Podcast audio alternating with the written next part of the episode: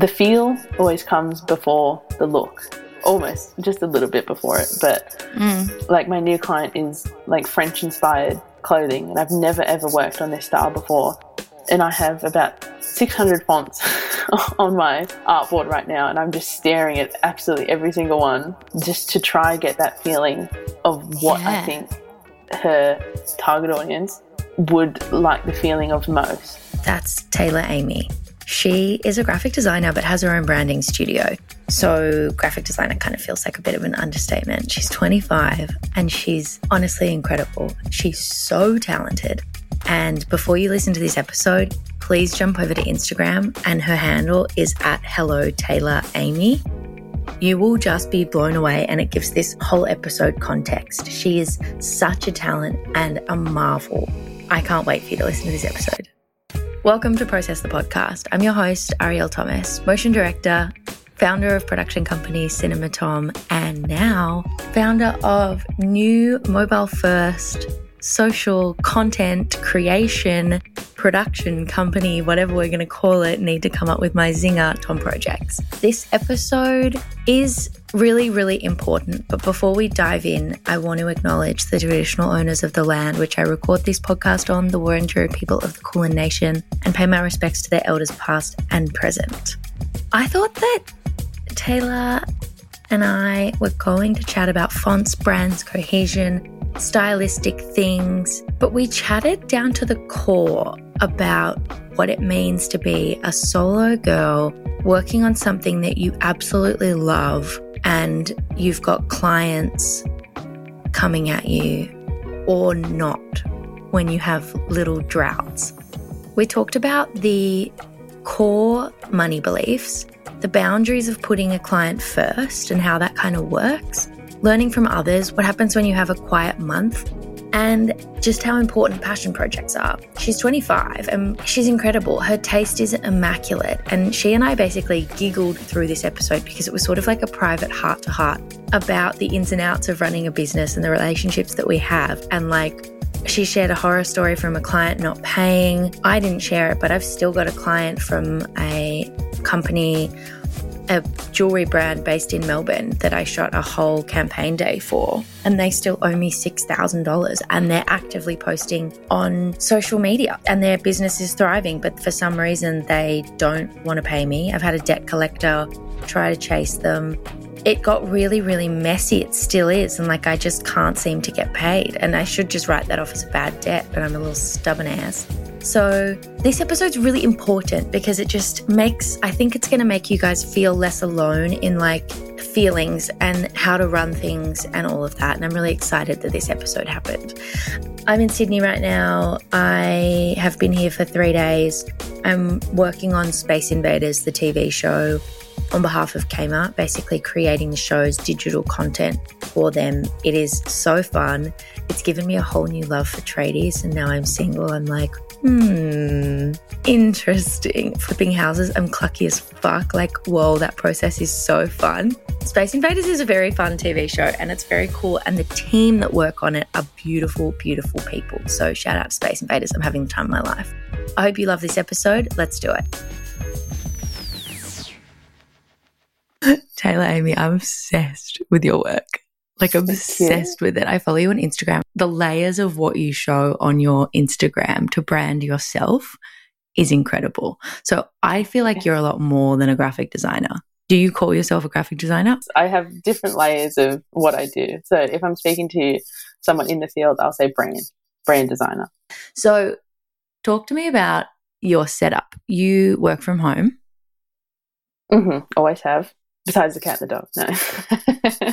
I've never hired anyone to help me. I've never, which is crazy. I should. Do you want to? Sometimes it gets a little hectic. I do have my friend Olivia and Ziggy G, who website and social media, who I always go to if I need something. But it's more so I send the client to them. I've never hired like a white label. That scares me. You've got what you do so down pat, or at least it looks like you do from the outside. Looks like I do. Does it feel like you do? Because it looks really clean and comprehensive, but I'm over here running around like a fucking headless chalk and everyone's like, how do you do it all? I'm like, I'm holding on by a thread. Well, I don't show myself on socials much. So, you know, behind the scenes, this is not this clean ever. It's quite, okay. You know, it changes from client to client. Everything is, you know, I work better when things are messy. Organized chaos is what I like to call it. You know, I have my processes, but it changes every single time. There's not one time that it's been the same, which I always try to, you know, run my business that works for the client. What do you think it is about our characteristics that are just like the client comes first, anything for the client? Like, are we pushovers or is it? Oh, don't use that word in here. I have been, you know, stumped with that. I'm too friendly sometimes. I'm too forgiving. I not going to name names, obviously. But I just had a client sign in in 2022 end of July.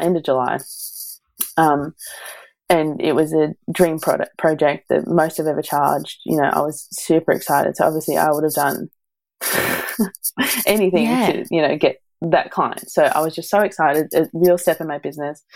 And she's only just now paid the final money, and I had to beg for months. I had to beg and plead, and I went through so many, you know, emails and just, and I had to explain, like, because she kept saying things like, oh, I have, you know, a family and bills. And I sat there and I was like, yes, same. Like, you know, like, yeah, I have a home, you know, you hired me, you know. So things 100%. Like that where I have that's so hard. Been stepped on. Yeah. So seeing that final payment come through was like, I actually felt like the weight had just been lifted off, and now I still have to do some extra things for that job. And it's just, there's resentment there now. And that's what I do not want in this business because obviously I'm my client's cheerleader. I want to support them how they've supported me. And she didn't do that. So now it's just like, oh, well, now there's resentment there and it sucks. Yeah. So there's a fine line between being a pushover and, you know, putting the client first. So there's boundaries in a way, but, you know, so you've got to sort of set them, but also be a little lenient, you know, so it sucks, but, you know, that doesn't happen very often, which I think that I pride myself on that, So when a client comes, obviously kind of like you have a back and forth about what their job actually needs, what the brief is, la, la, la. Creative-wise, where does your mind begin? Do you stew on it for a little bit without really putting pen to paper? When I mean pen to paper, I mean like creating a digital mood board, obviously. What is your specific process?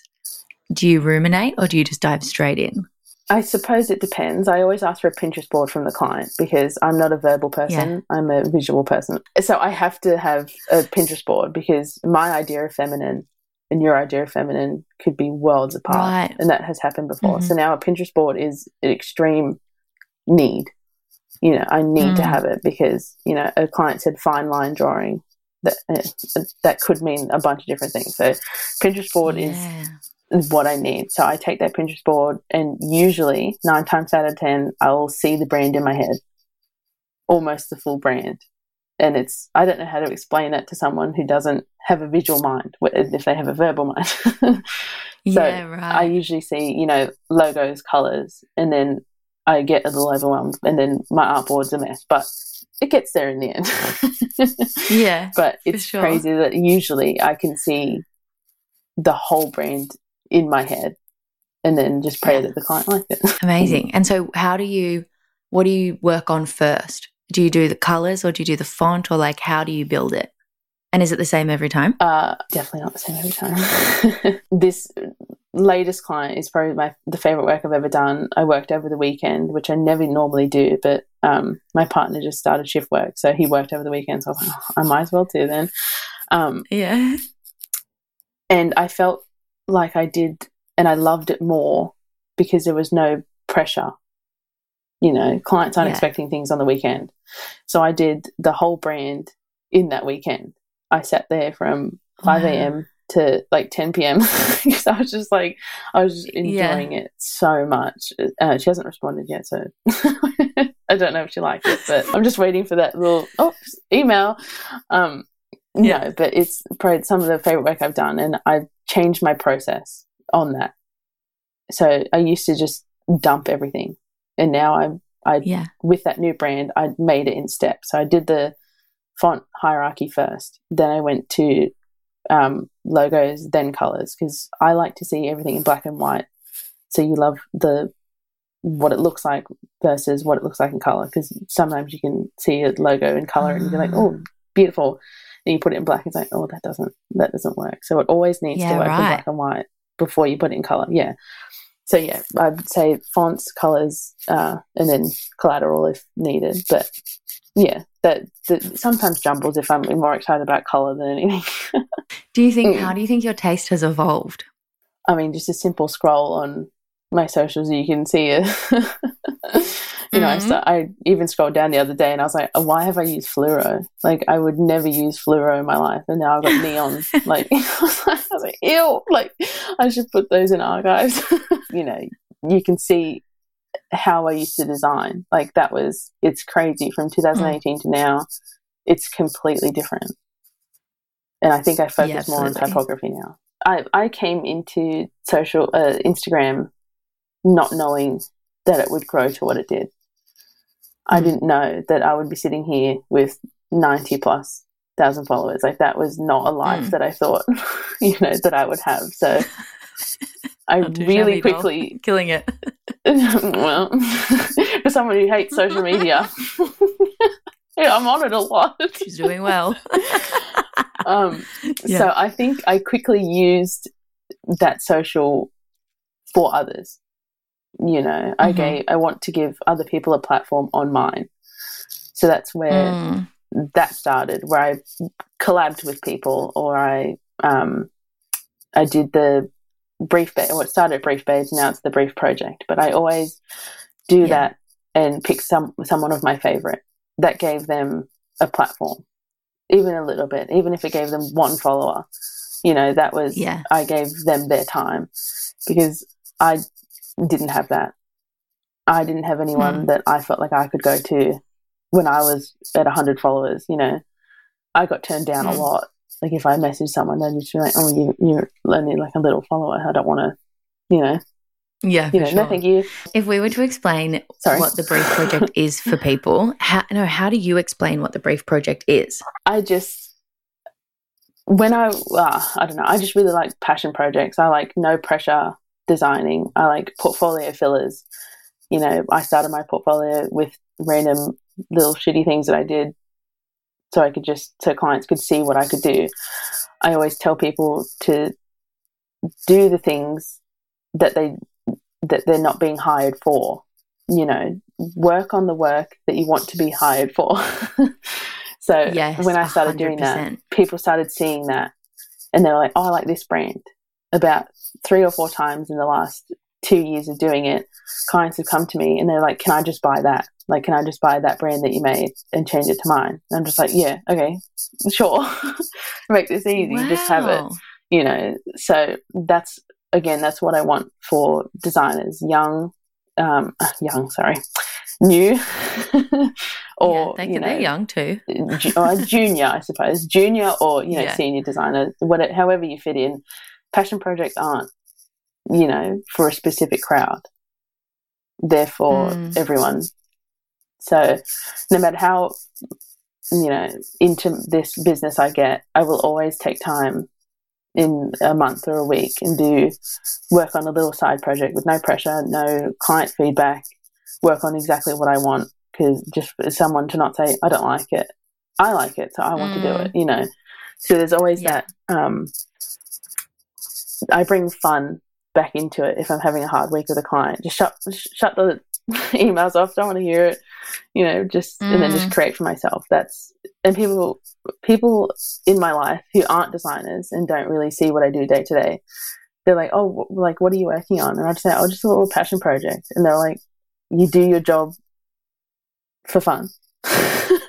Yeah, but we totally forget that. Like I, and the listeners know this because I mentioned it in one of the last smaller episodes that I did where it was just me chatting, that I am chatting away at the moment to a production company that I've done a starter project with in order to see if it's right that I sign with them as a director.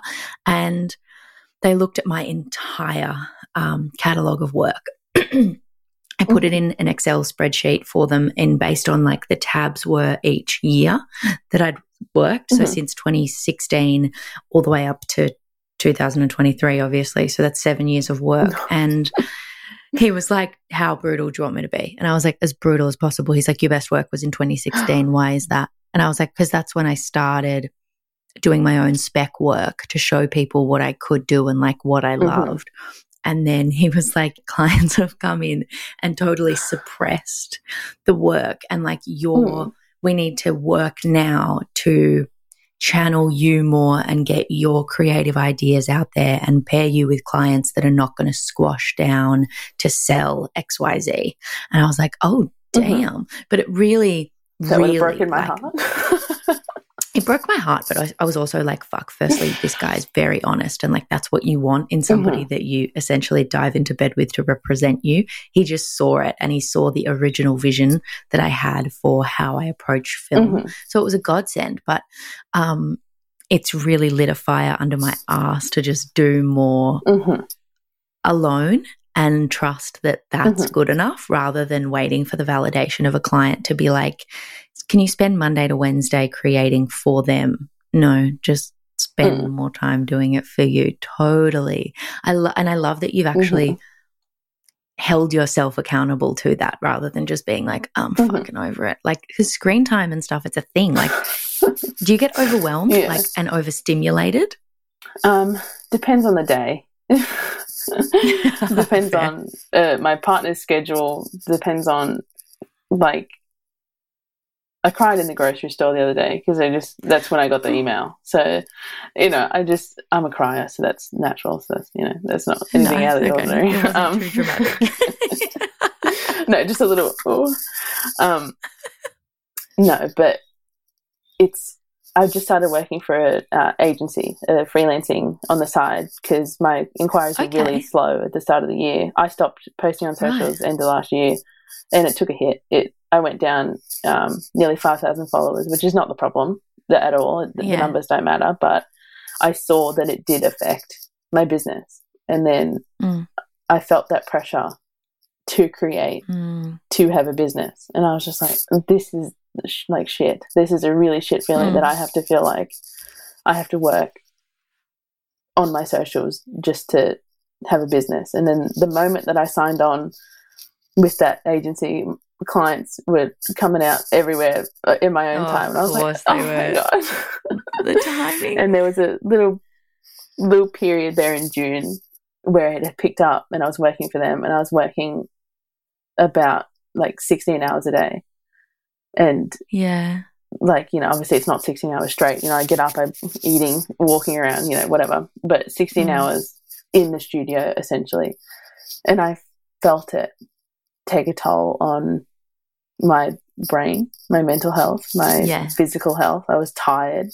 And my partner was just like, oh, we'll just take a break. I was like, how dare you take a break from the thing that I love the most? And I was just like, but you're right. Like I do need to care for myself. I took even just 2 days of break, 2 days away from it. And I was just like, oh, I feel it's back, like my passion's back, and I jumped straight back in and I was fine. But knowing that I had pushed myself far too far, and I was just like, I don't see the screen time. I turn off notifications for that day. Like, you know how Apple has, you've spent blah amount of hours this week. I turn that off. Oh, it's like, don't fucking tell me that. I don't want to know 100%. Well, I've got my phone, iPad, laptop and computer in front of me. So I don't want to know. It's like, don't want to know. But, you know, I've slowly figured out there's a point that I do need to stop. And almost all the time my clients are like, yeah, no, take that break. There's only been one time where they're just like, I need it, so I don't care. So nearly 8 years, only one person has been like, I don't care. But everyone else is just like, yeah, take that time, take a week, I don't care. Like you matter more than, this. So again, I feel like I have that crowd that support me, even though I'm supporting them, they're supporting me. It's nice. Yeah. Definitely. I'm taking my first holiday as such. It's not a holiday. It's like all I can squeeze in. It's 5 days from this Saturday, so 2 days away, into Wednesday next week. And I'm going down to the Mornington Peninsula, which is, where are you based? Oh, that sounds lovely. Newcastle. Okay, yeah. So it's sort of like as if I was going, it's like our version of the Northern Beaches, I guess, from Sydney. So, and I'm just going to like a little farm stay vibe. I still have to do some TikTok stuff for clients because like that's my main ongoing kind of bread and butter at the moment while I shimmy into another arm of the business. So I do like a lot of directing and stuff, and then but they're like day rates. So that stuff takes me about a week, and then I don't hear from that client in maybe 3 months until they've got another campaign coming up or something like that. And then like, oh, that's it's really good, and that's like reoccurring work obviously, but then there's like an always on social media TikTok kind of video content world that I'm in for clients like Kmart who are just the best, and that's kind of the stability that I needed end of last year into this year, and now it's kind of become so fruitful that I've developed another like basically sub brand called Tom Projects, which is all the social video work, because you know how like when you brand yourself you don't want to be the girl that does TikToks, because I've worked too hard to just be the girl that does TikToks, but it's an the TikTok chick. But I don't want that for my career. I want that for this side of the business to be like, wow, that company is a machine at that and is really good at it, but I've worked way too hard to just be defined as that girl. Now I kind of I've separated them out basically and built another business to sit next to my own business so that it doesn't get cloudy and I have more to show. I'm worth that's more a good idea, because then people go straight for that. So it's basically, I do, and I'm more than that. You got to make those decisions, and like, what do you expose, what do you not expose, and what do you kind of say that you're working on? Like, I'm sure that you don't necessarily want to tell your clients that you've gone freelance into an agency because the work was quiet, right? But then again, you do need to pay rent. Oh, I've never, when they, because they reached out to me, and the moment that they did, I was shocked that an agency had reached out, Why? Again, I still feel like I'm at that, like 1,000 followers, like little me, sitting in my studio at home. Yeah. I still have that, I feel like little me. I don't feel like I'm 25 owning a 5-figure business. Like it's, I still feel like I feel grateful every day. It's crazy that I sat there the other day and I was just like, this is insane that I've built this by myself, supported myself, and I'm here. So seeing that email, I was just like, oh, why do they want me? And then I was like, oh, like I'm good. Like, so I had that like self-realization. I was like, oh, I'm like, I'm proud at what I've done. It's clear that for sure I've helped people. So I have that, that little confidence. There is that confidence somewhere in there where it's just like, oh, well, I can do it, So obviously that's why they want me to do it. And I've been working on them with them since May, and it's been amazing, It's been amazing because they take out the first part. I don't have to get all of that information out of the client. I don't have to explain why I need it. So they just give me the brief and I do it. So it feels almost like a passion project because I don't have contact with the client.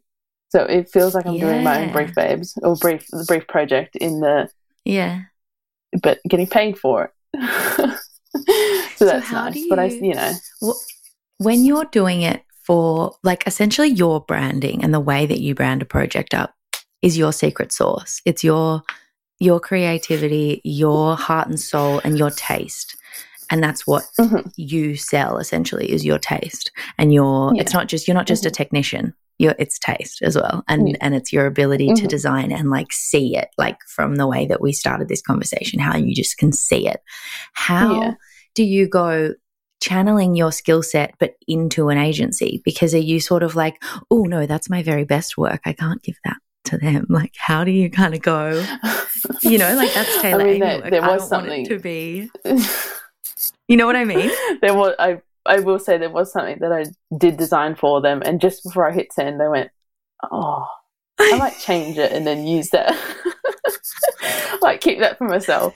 It was only for like a little icon or something, and I was just like, oh no, I really like that, you know, because I'm allowed to post the work that I make with them, but great. It's a little bit like, then it doesn't feel like mine, you know. Even though I did the whole brand or I did a part of it, it's still like, you know, I worked for blah, blah on this. Everything about it, I've loved everything about it. I'm working with a team, you know, so there's four of us, and we all do different stuff. And even working with a team and just chatting with someone or one of them or project manager or whatever has just been a different world, you know, just having that constant feedback from someone. I was like, why wasn't I doing this sooner? Like, it's crazy. Like, I'm not embarrassed to say that I'm working with an agency.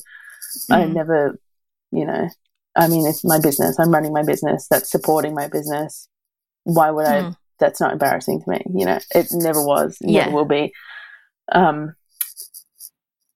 I suppose I'm not really embarrassed to say that my inquiries are slow either.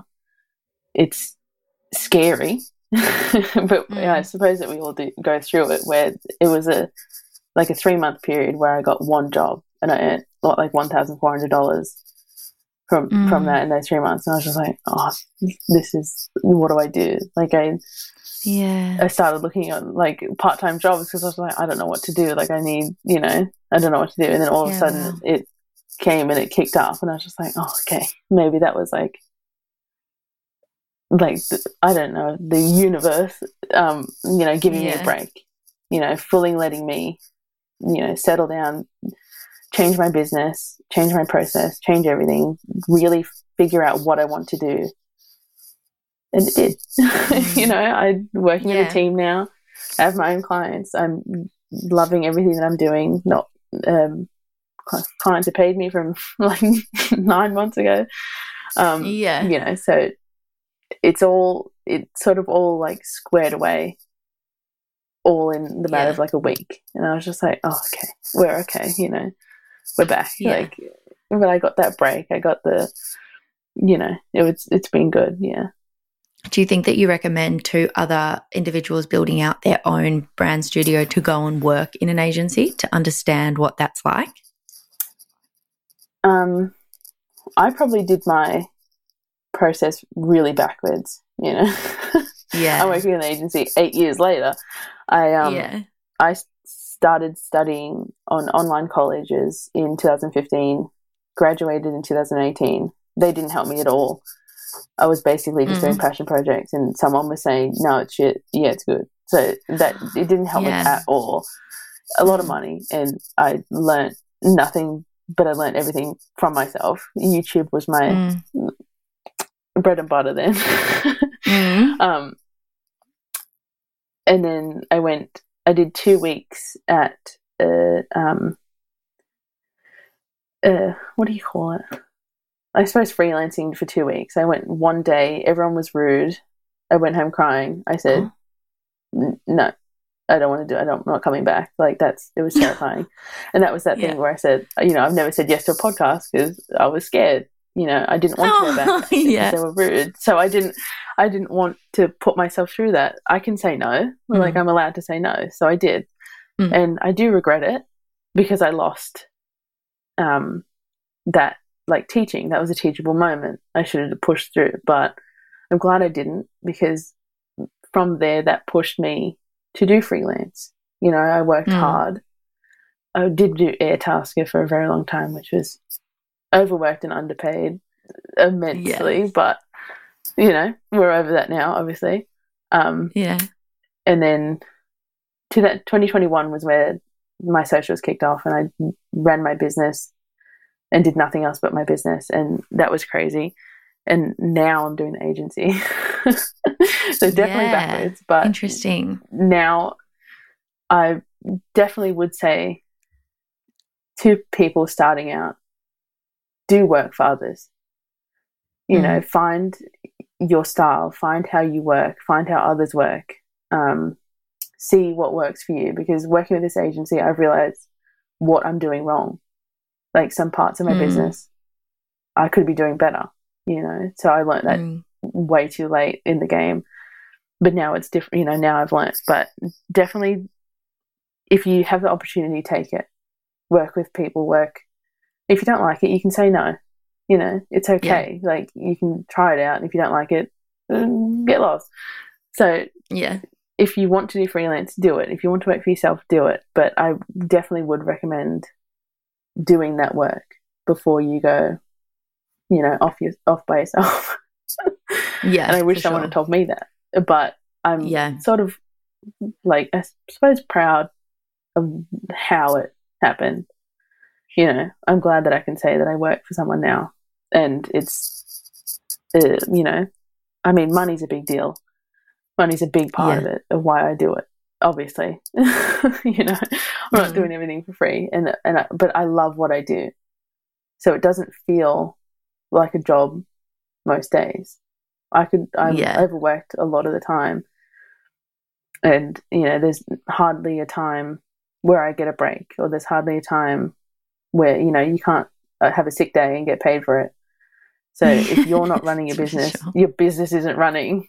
So it's crazy in that aspect, but I wouldn't have it any other way at all. And I'm really happy with the agency. And yes, definitely work for others, work under others, work over others, you know, whatever works for you, you know. Yeah, for sure. It's very eye-opening, isn't it, when you step into that?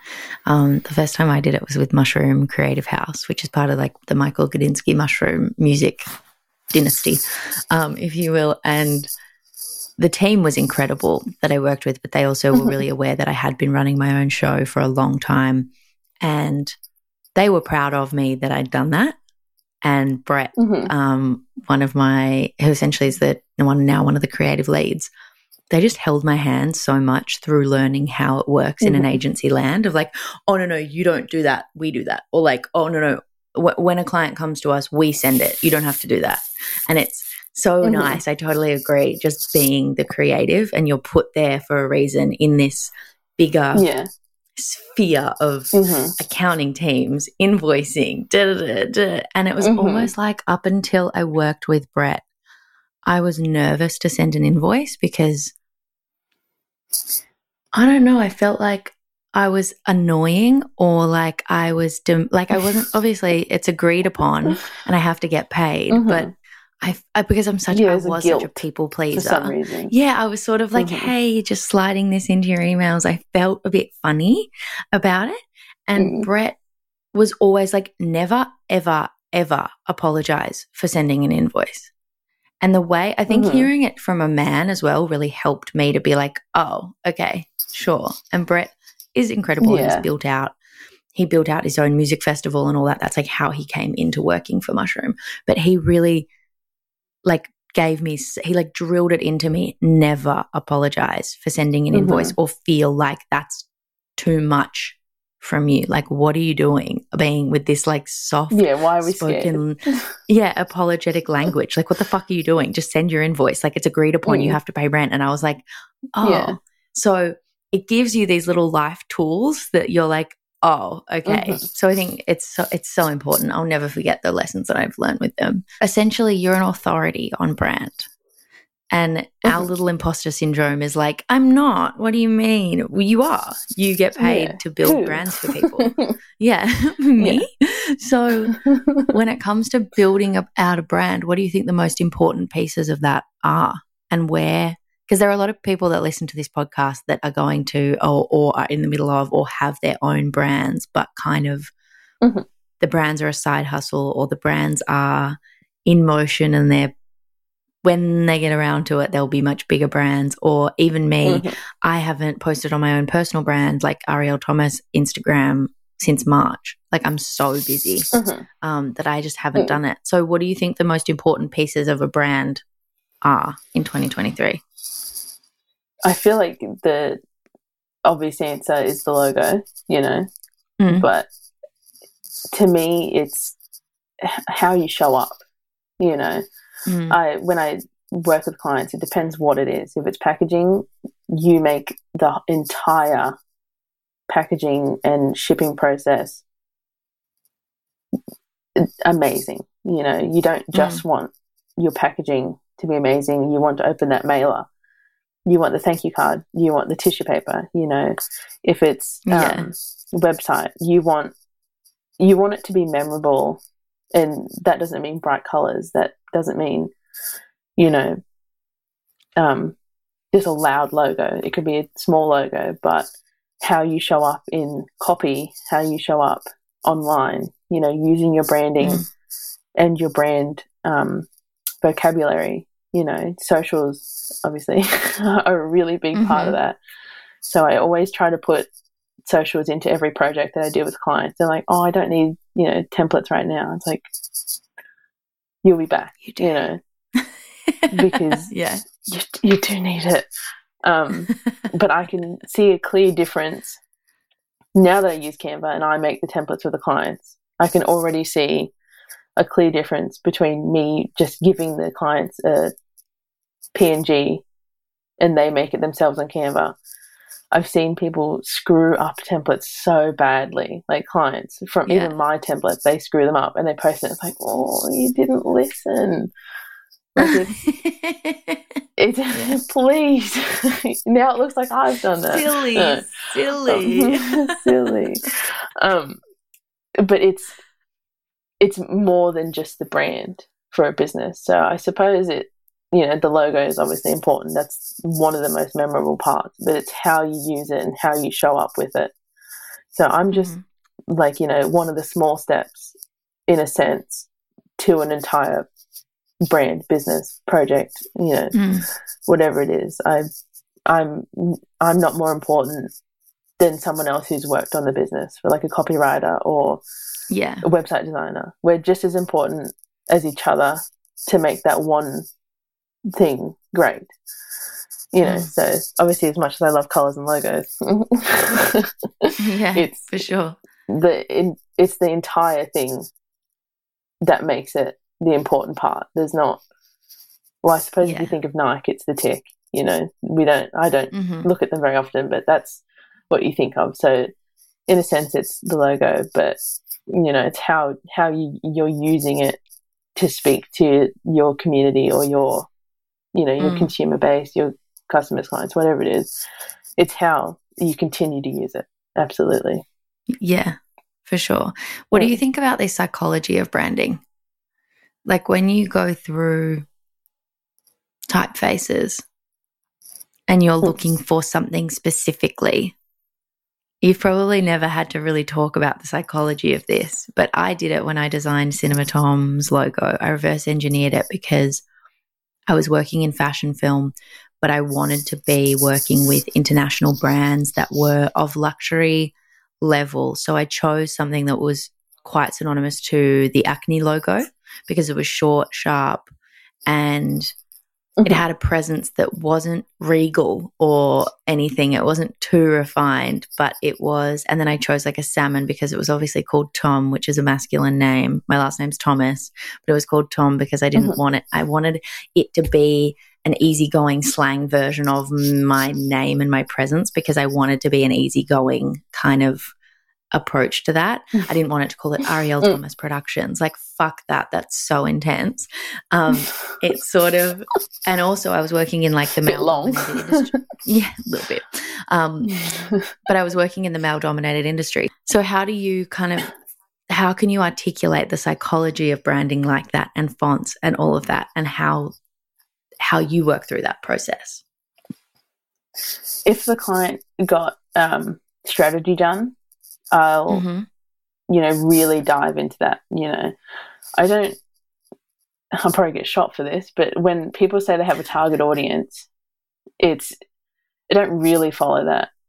You know, yeah. There's no 45-year-old is the same. I'm not going to just use like New Times Roman because Dahl used that on Microsoft Word, you know, when she was younger. Like, there's so many different versions of 45. So when I hear target audience, it's like, oh, I get it. There's a clear difference between children, teenagers, and anyone over like 20.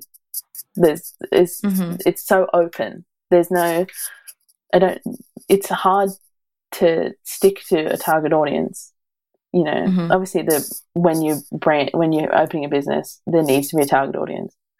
You know, no teenagers are going to use like 45-year-old, like that retinol cream, whatever it is. You know, they're obviously targeting the older generation, but choosing a font is, again, just a small part of it. But, you know, I also think about how it feels.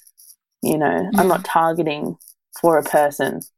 I'm making the brand have a feeling. So the whole brand together has to make one feeling. So, you know, if you want to do feminine, I'm not going to put like fluoro green. You know, that's crazy. So, you know, I've never had to say this before, so that's why it's sounding crazy. But yeah, I know. Audience, to me, just it's such a large range. There's no, obviously niches are important, but you know, to brand is to create a feeling. So if I look at a font, I look at it all together. I look at, you know, accent fonts, body, subhead, header, title, whatever it is. I always have to look at it all in one. There's rarely a time that it would all be seen all in one. But if there's part of it that's a bit like stands out, it's like, oh, that's not going to work then. You know, you don't really want the header to be the main part because the header isn't what the most important part usually what's in the body. Body copy is the most important part. So it's always the feel always comes before the look. Almost just a little bit before it, but like my new client is like French inspired clothing, and I've never ever worked on this style before, and I have about 600 fonts on my artboard right now, and I'm just staring at absolutely every single one just to try and get that feeling of what I think her target audience would like the feeling of most. How that font flows with the clothing choice. You know, you put a swing tag on clothing, you want it to, that feeling you have to flow with the brand to the item. So it's always there's a small part of me that wants to choose something that I like because I want to use that font. How do you do it when psychologically are you like, oh, like how do you put, because you are hired for your taste at the end of the day, but how are you choosing something that you like versus what you think that the customer and the clientele of your client is going to like? I will always do two concepts, if not three, but I always do two. And I tell the client that I'll always do one that if I had the business, this is what I would want.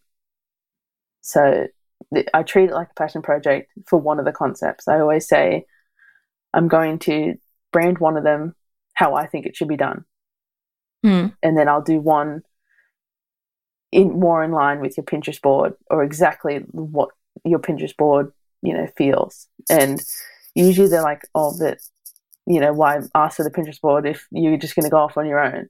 And usually, if not all the time, we take pieces from each, and it's always an eye opener for them. Because they're like, oh, never would have, you know, I don't like green, so why do I like it here? And it's like, well, because it feels nice, you know, it looks nice. It feels cohesive with everything. So most of the time clients do pick, most of the time they do pick either a little bit of both, or they skew more to the one that I preferred. And I think that does come with they're hiring me. So obviously they've seen my website, they've seen my work. You're not going to hire me for masculine. you know, yeah. I have not a single masculine. I don't work. I think I've worked with two men my entire career, you know. Yeah. So I'm not, you wouldn't hire me for masculine. You're hiring me for feminine. You're hiring me for like confident. Yeah, there's a style. There's a clear style no matter how. I think I get told that a lot more than anything, that when I post something, even if it's completely different, they like, people say, oh, I knew it was yours as soon as I saw it. And really? That's like, that's so nice. Yeah. Top compliment I could ever receive is when someone says, I just knew it was yours. It's so crazy everything that I do, I feel looks different, but people still know. And it's like, I think I've achieved what I wanted to achieve, yeah. is that I have a clear like direction and style. And it's just like chef's kiss, love that. You know, I've achieved that. Yeah. How do you think your childhood and your teen years informed your own design palette? Like, what were you surrounded by that you've landed here? I wasn't very good at, you know, math. I wasn't very good at, you know, English. I always did art. I was always in art. I think back now, in primary school, I got selected out of my school to go to an art college for a day because it's something that I did. I can't remember what it was. It was like a sculpture or a drawing or something. And I got chosen and I got to go to this like really adult, you know, art college. Wow. And as soon as I was there, I was like, I love this. I love that there's not one piece here that looks similar to someone else's. Everything looked different. And I was like, all of these people are doing the same thing, but everything looks so different, you know? And I think, you know, it's crazy that it sounds like what, in year like 4 or something, you're having this like life-changing shift at like 12 years old or something. But from that point on, I looked at art and what I did differently. I didn't know that I wanted to do design. I had no idea that it was a thing. You know, it really wasn't that big back in 2015. You didn't hear people going freelance, you know. Yeah. So it wasn't something that I always had. And I was like, oh, I can't really be an artist. Like, people aren't art. Like, you don't just like, yeah, you know, leave high school and just, oh, I'm an artist. Imagine. And I actually saw in a Frankie magazine about open colleges. That's where I studied, but online. And I saw it, and it had a little desk set up, like someone's studio, and it was a little photo of someone's studio. I was like, I want that. And I was like, hey, Mum, like, I want to do design. And Dad was like, no, that's not a career. You know, the typical parent, like, that's not a job. And I was like, oh, but, you know, like, why not? Like, why can't it be? So I had zero design experience. I only loved art. So I suppose I thank my business to Frankie magazine because I had that dream mentality, just seeing someone's studio. And I was like, I want my own studio. And now here we are. It's so interesting when you see, like, on TikTok, like, girls that work from home, that run their own business, that have like the beautiful Mac, and then they've got their cute coffee cup, and like everything's really aesthetic, and there's images and stuff everywhere. Like, even I do it. I'm like, oh my God, I want that. And I'm like, hang on a second, I've already surpassed that. Like, I have a fucking home office and an actual office. Like, what am I talking about? I want, like, just go on Amazon, bitch, and buy a fucking beige mat. Like, what are you doing? It's so funny how we like build our dreams around visuals. It's so silly. What kind of advice would you give for people that have a brand but don't necessarily spend that much time on the brand? Do you know what I mean? When I get clients to do the Pinterest board, I see how deep they are into trends. And right off the bat, I say, you know, we're not using this tan type. We're not using this font. It's going to date. It's already dated, you know.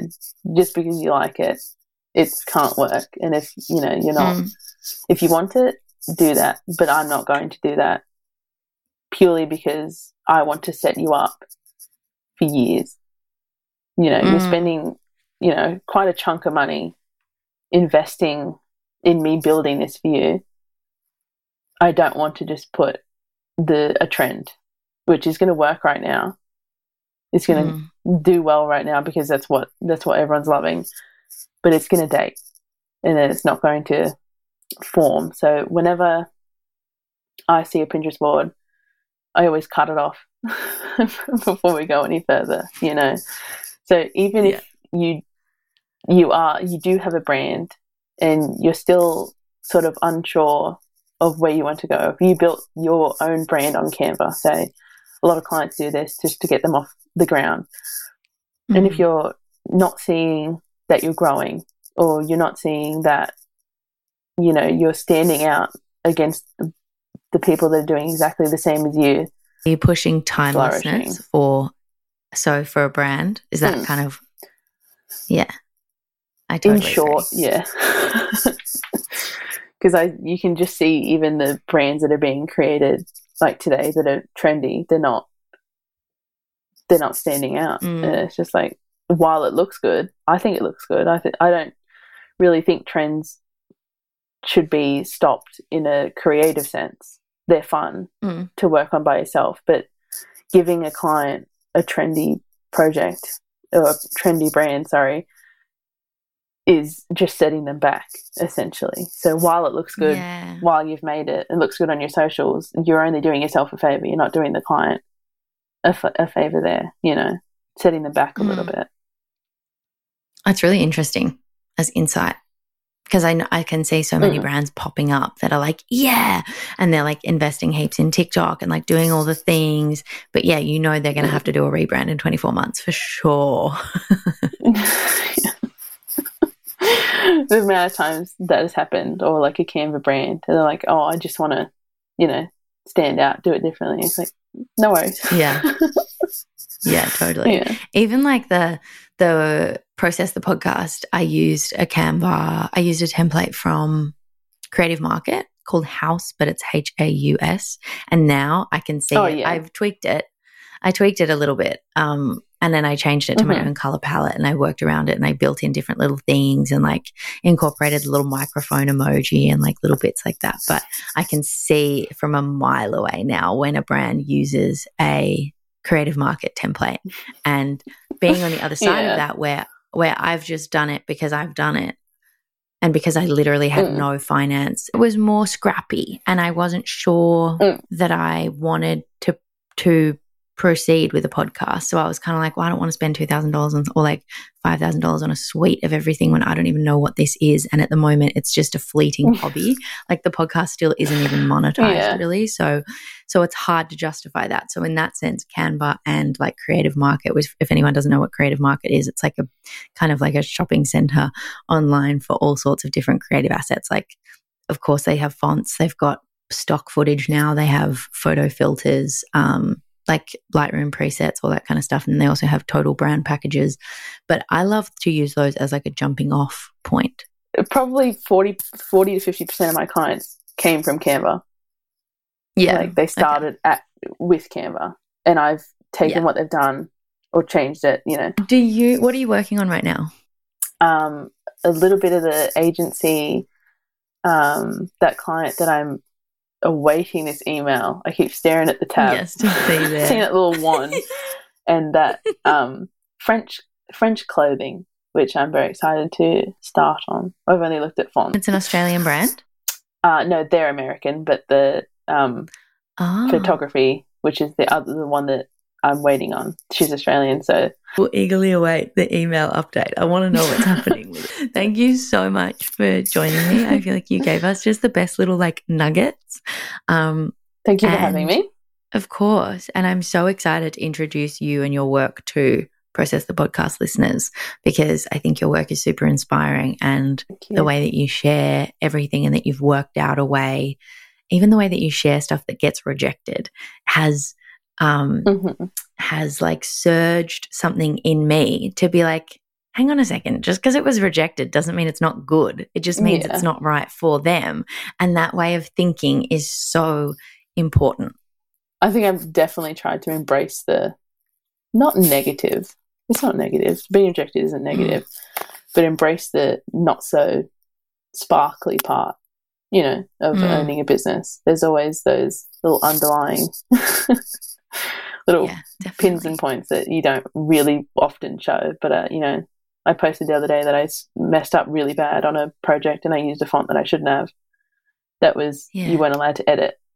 So I had to redo that brand for a client for free. So that was on me, and I posted about it, and all of the comments were like, I would have never posted that, but it's amazing that you took that and you did it. I was like, well, there's no point not sharing it.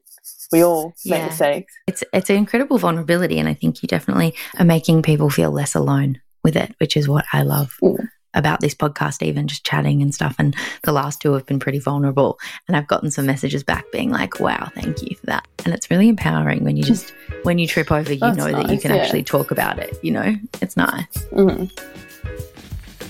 That brings me to the end of my chat with Taylor Amy. If you loved this, please go and follow her on Instagram, and also jump over to Process the Podcast on Insta and give us some love. Socials have been really tricky for me of late. The account got hacked and I can't link the socials back to myself, so I can't get in there to post anything. I'm working on it desperately, but if you loved this episode, I would love you guys to leave a review or send me a DM and let me know any ideas or if you need any help with anything.